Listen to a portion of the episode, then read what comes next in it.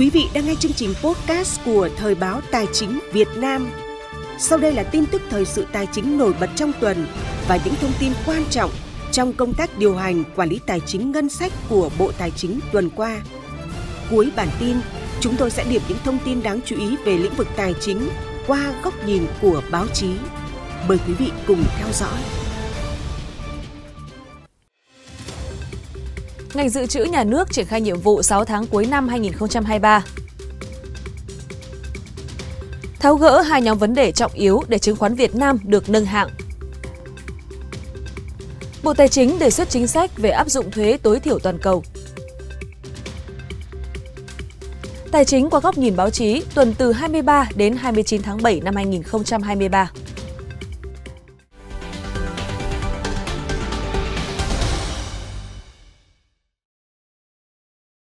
Ngày 27 tháng 7 năm 2023, tại trụ sở Bộ Tài chính, Bộ trưởng Bộ Tài chính Hồ Đức Phước đã tiếp ông Satanu Chakraborty, tân giám đốc quốc gia của Ngân hàng Phát triển châu Á ADB tại Việt Nam. Tại buổi tiếp, Bộ trưởng Hồ Đức Phước cho biết ADB là đối tác phát triển quan trọng đối với Việt Nam nói chung và Bộ Tài chính nói riêng – Bộ Tài chính ghi nhận sự hợp tác chặt chẽ, có hiệu quả của ADB trong thời gian qua. Theo Bộ trưởng, các ưu tiên hỗ trợ của ADB dành cho Việt Nam trong khuôn khổ chiến lược đối tác quốc gia mới tương đối phù hợp với định hướng ưu tiên phát triển của Việt Nam trong thời gian tới. Bên cạnh đó, để thực hiện các mục tiêu phát triển kinh tế xã hội, Việt Nam sẽ cần một nguồn lực tài chính rất lớn. Cùng với những nỗ lực huy động các nguồn thu trong nước, Bộ Tài chính trân trọng và mong muốn huy động thêm các nguồn vốn của các tổ chức quốc tế, trong đó có ADB. Bộ Tài chính đề nghị ADB sẽ tiếp tục quan tâm hỗ trợ để Việt Nam có thể tiếp cận các nguồn vốn với mức độ ưu đãi cao nhất. Tuy nhiên, việc huy động vốn cho các dự án phải tuân thủ pháp luật trong nước, đảm bảo các chỉ tiêu an toàn nợ công đã được cấp có thẩm quyền phê duyệt và đảm bảo hiệu quả kinh tế xã hội. Ngày 25 tháng 7, tại trụ sở Bộ Tài chính, Thứ trưởng Bộ Tài chính Nguyễn Đức Chi chủ trì buổi tiếp và làm việc với đoàn công tác của Ủy ban chứng khoán Lào do ông Bolewo Sinsei Voravong, Thống đốc Ngân hàng Trung ương Lào, Phó Chủ tịch thứ nhất Ủy ban chứng khoán Lào làm trưởng đoàn, cùng các ủy viên và đại diện một số tỉnh, đơn vị chức năng của Lào. Phát biểu tại buổi làm việc, Thứ trưởng Nguyễn Đức Chi cho biết, hoạt động hợp tác trong lĩnh vực tài chính chứng khoán giữa hai nước luôn được duy trì và đạt được nhiều kết quả tốt đẹp. Bộ Tài chính luôn luôn coi trọng và đánh giá cao mối quan hệ hợp tác nhằm phát triển thị trường chứng khoán hai bên, Thứ trưởng cũng chia sẻ về quá trình hình thành phát triển cũng như quy mô vốn hóa của thị trường chứng khoán trong sự phát triển của nền kinh tế Việt Nam. Về phía đoàn công tác Lào, ông Boleur Sinsai Voravong bày tỏ mong muốn thông qua buổi làm việc sẽ trao đổi kinh nghiệm từ phía Bộ Tài chính Việt Nam về các chính sách, giải pháp để thúc đẩy các doanh nghiệp niêm yết trên sở giao dịch chứng khoán và các giải pháp thúc đẩy huy động vốn trên thị trường chứng khoán. Ngày 28 tháng 7 năm 2023, Tổng cục Dự trữ Nhà nước tổ chức hội nghị sơ kết công tác 6 tháng đầu năm và triển khai nhiệm vụ 6 tháng cuối năm 2023 theo hình thức trực tiếp kết hợp trực tuyến. Theo báo cáo tại hội nghị, trong 6 tháng đầu năm, toàn ngành dự trữ nhà nước đã hoàn thành xuất sắc các nhiệm vụ kế hoạch được giao. Trong đó, Tổng cục Dự trữ Nhà nước đã chủ động xây dựng, trình cấp có thẩm quyền các cơ chế chính sách như sửa đổi các quy định về quản lý định mức kinh tế kỹ thuật dự trữ quốc gia, xây dựng quy chuẩn kỹ thuật quốc gia, định mức kinh tế kỹ thuật hàng dự trữ quốc gia và các cơ chế chính sách khác. Cùng với đó, công tác nhập xuất hàng dự trữ quốc gia cũng được đẩy mạnh triển khai và đạt nhiều kết quả tích cực. Thực hiện quyết định của các cấp có thẩm quyền, ngành dự trữ nhà nước đã xuất cấp hàng dự trữ quốc gia với giá trị đạt 851 tỷ đồng, bao gồm 62.393 tấn gạo và các mặt hàng vật tư thiết bị. Số lượng hàng dự trữ quốc gia đã xuất cấp theo tiến độ đủ về số lượng, đảm bảo chất lượng, vận chuyển kịp thời đến các địa phương được cứu trợ hỗ trợ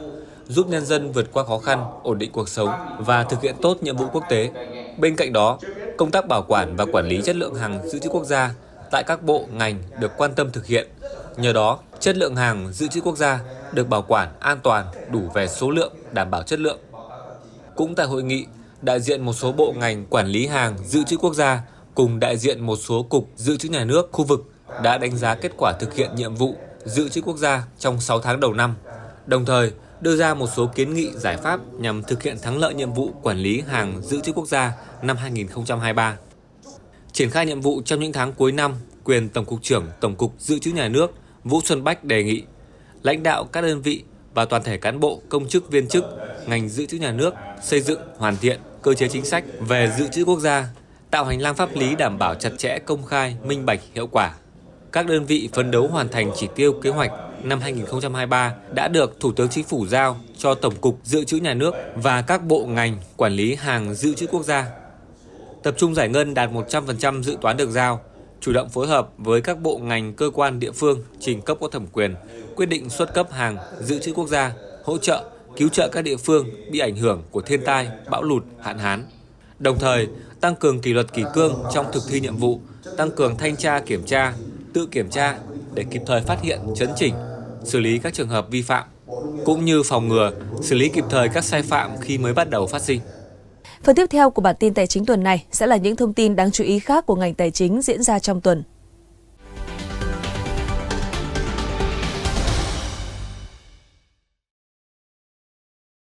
Thưa quý vị, hiện nay, Ủy ban Chứng khoán Nhà nước đang tích cực phối hợp với các tổ chức quốc tế và các bộ ngành liên quan để thị trường chứng khoán Việt Nam được xem xét nâng hạng theo lộ trình đề ra.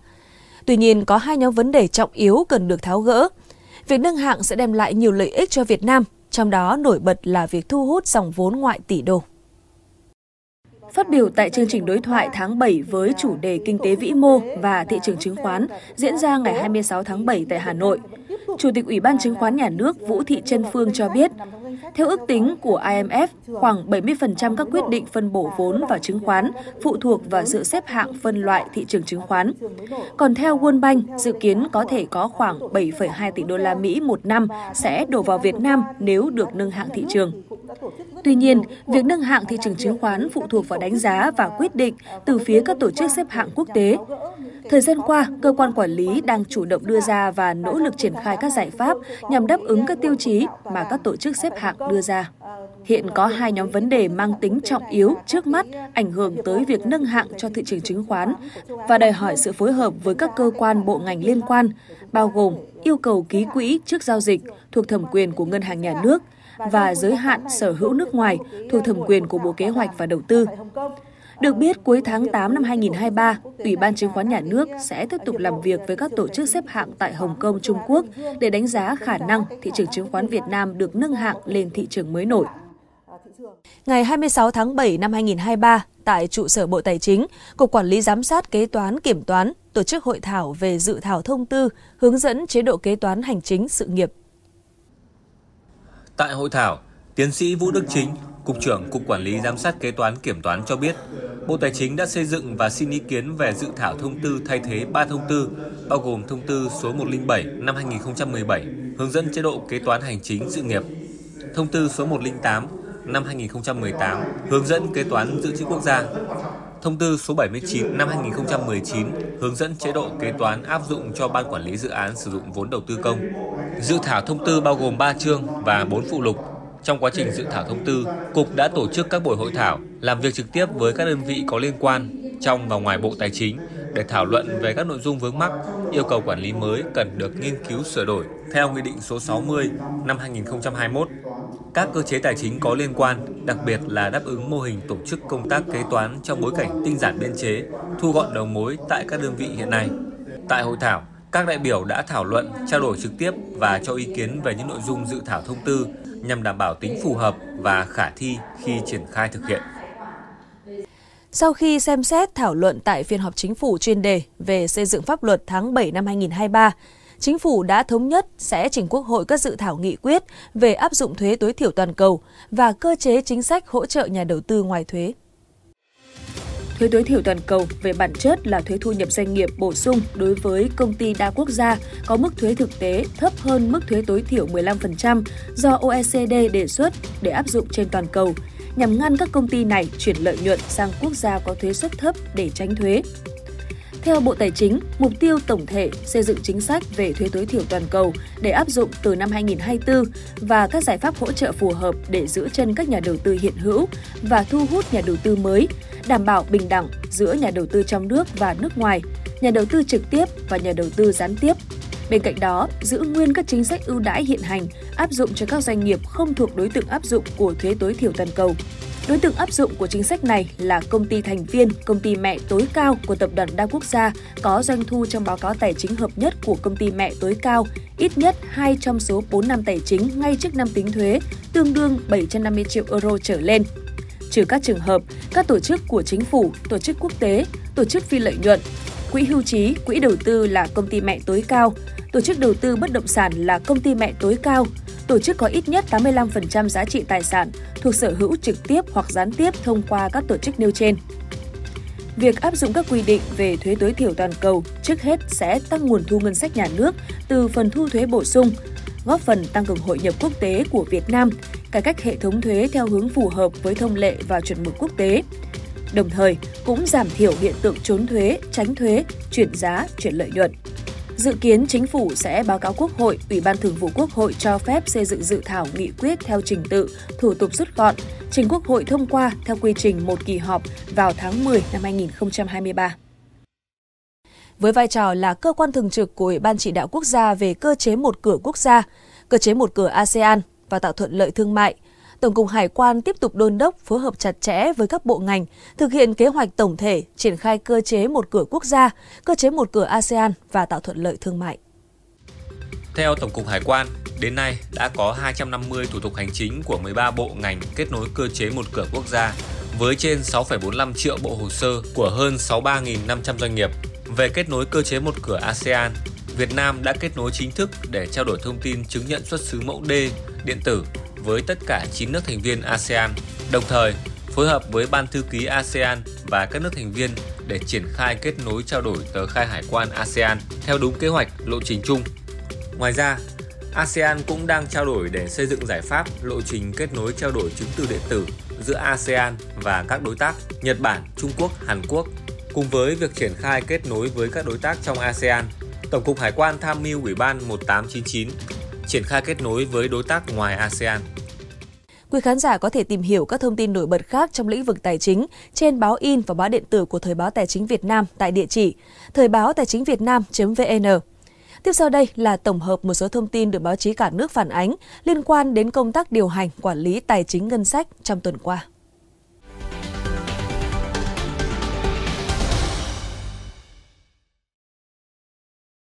Tuần qua, thông tin về kết quả thực hiện thí điểm kiểm tra việc quản lý tiền công đức tại các di tích lịch sử văn hóa, đình chùa trên địa bàn tỉnh Quảng Ninh tại báo cáo của Bộ Tài chính gửi Chính phủ và Thủ tướng Chính phủ đã thu hút sự quan tâm của dư luận và được nhiều cơ quan báo chí đưa tin. Đáng chú ý trong báo cáo của Bộ Tài chính, các số liệu về thu chi, tiền công đức, tài trợ tại các di tích trên địa bàn Quảng Ninh năm 2022 và 4 tháng đầu năm 2023 được tổng hợp từ báo cáo của 221 chủ thể, bằng 47% trên tổng số chủ thể quản lý di tích. Sau khi loại trừ số di tích không có công đức, còn trên 50 di tích không có số liệu báo cáo. Dựa trên kết quả thí điểm tại Quảng Ninh, Bộ Tài chính cho rằng việc kiểm tra tổng thể về quản lý tiền công đức tại các di tích lịch sử văn hóa, đình chùa trên toàn quốc thực sự cần thiết, là dịp để tổng hợp, đánh giá đầy đủ hơn về hoạt động này. Một vấn đề nữa trong tuần qua đã thu hút sự quan tâm của báo chí, đó là việc nộp thuế của các sàn thương mại điện tử. Các báo dẫn thông tin từ Tổng cục Thuế cho biết, sau hai kỳ cung cấp thông tin vào quý 4 năm 2022 và quý 1 năm 2023, Cổng Thông tin Thương mại điện tử ghi nhận hàng trăm sàn giao dịch thương mại điện tử thực hiện việc cung cấp thông tin, trong đó có nhiều sàn chiếm thị phần lớn như Shopee, Lazada, Vỏ Sò, Tiki. Theo thống kê, tổng số thu thuế đối với hoạt động thương mại điện tử trên toàn quốc năm 2021 là 261 tỷ đồng. Tiếp đó, năm 2022 tăng cao với 716 tỷ đồng, bằng 274% số thu của năm 2021. Tính trong 5 tháng đầu năm 2023, thu đạt 246 tỷ đồng.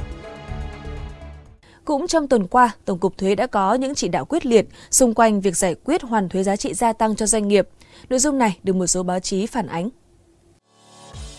Các báo cho biết, Tổng cục Thuế đang chỉ đạo quyết liệt cơ quan thuế các cấp trong việc giải quyết hoàn thuế giá trị gia tăng, yêu cầu các cục trưởng cục thuế tỉnh thành phố chịu trách nhiệm toàn diện về công tác quản lý hoàn thuế giá trị gia tăng trên địa bàn, không để tồn động các doanh nghiệp cũng cần tăng cường minh bạch, chủ động trong việc chuẩn bị hồ sơ đề nghị hoàn thuế, giả soát, tránh làm chậm tiến độ tiếp nhận, giải quyết. Những thông tin vừa rồi đã kết thúc bản tin tài chính số 4 tháng 7 năm 2023 của Thời báo Tài chính Việt Nam. Cảm ơn quý vị đã quan tâm theo dõi. Xin kính chào và hẹn gặp lại quý vị ở những bản tin tiếp theo.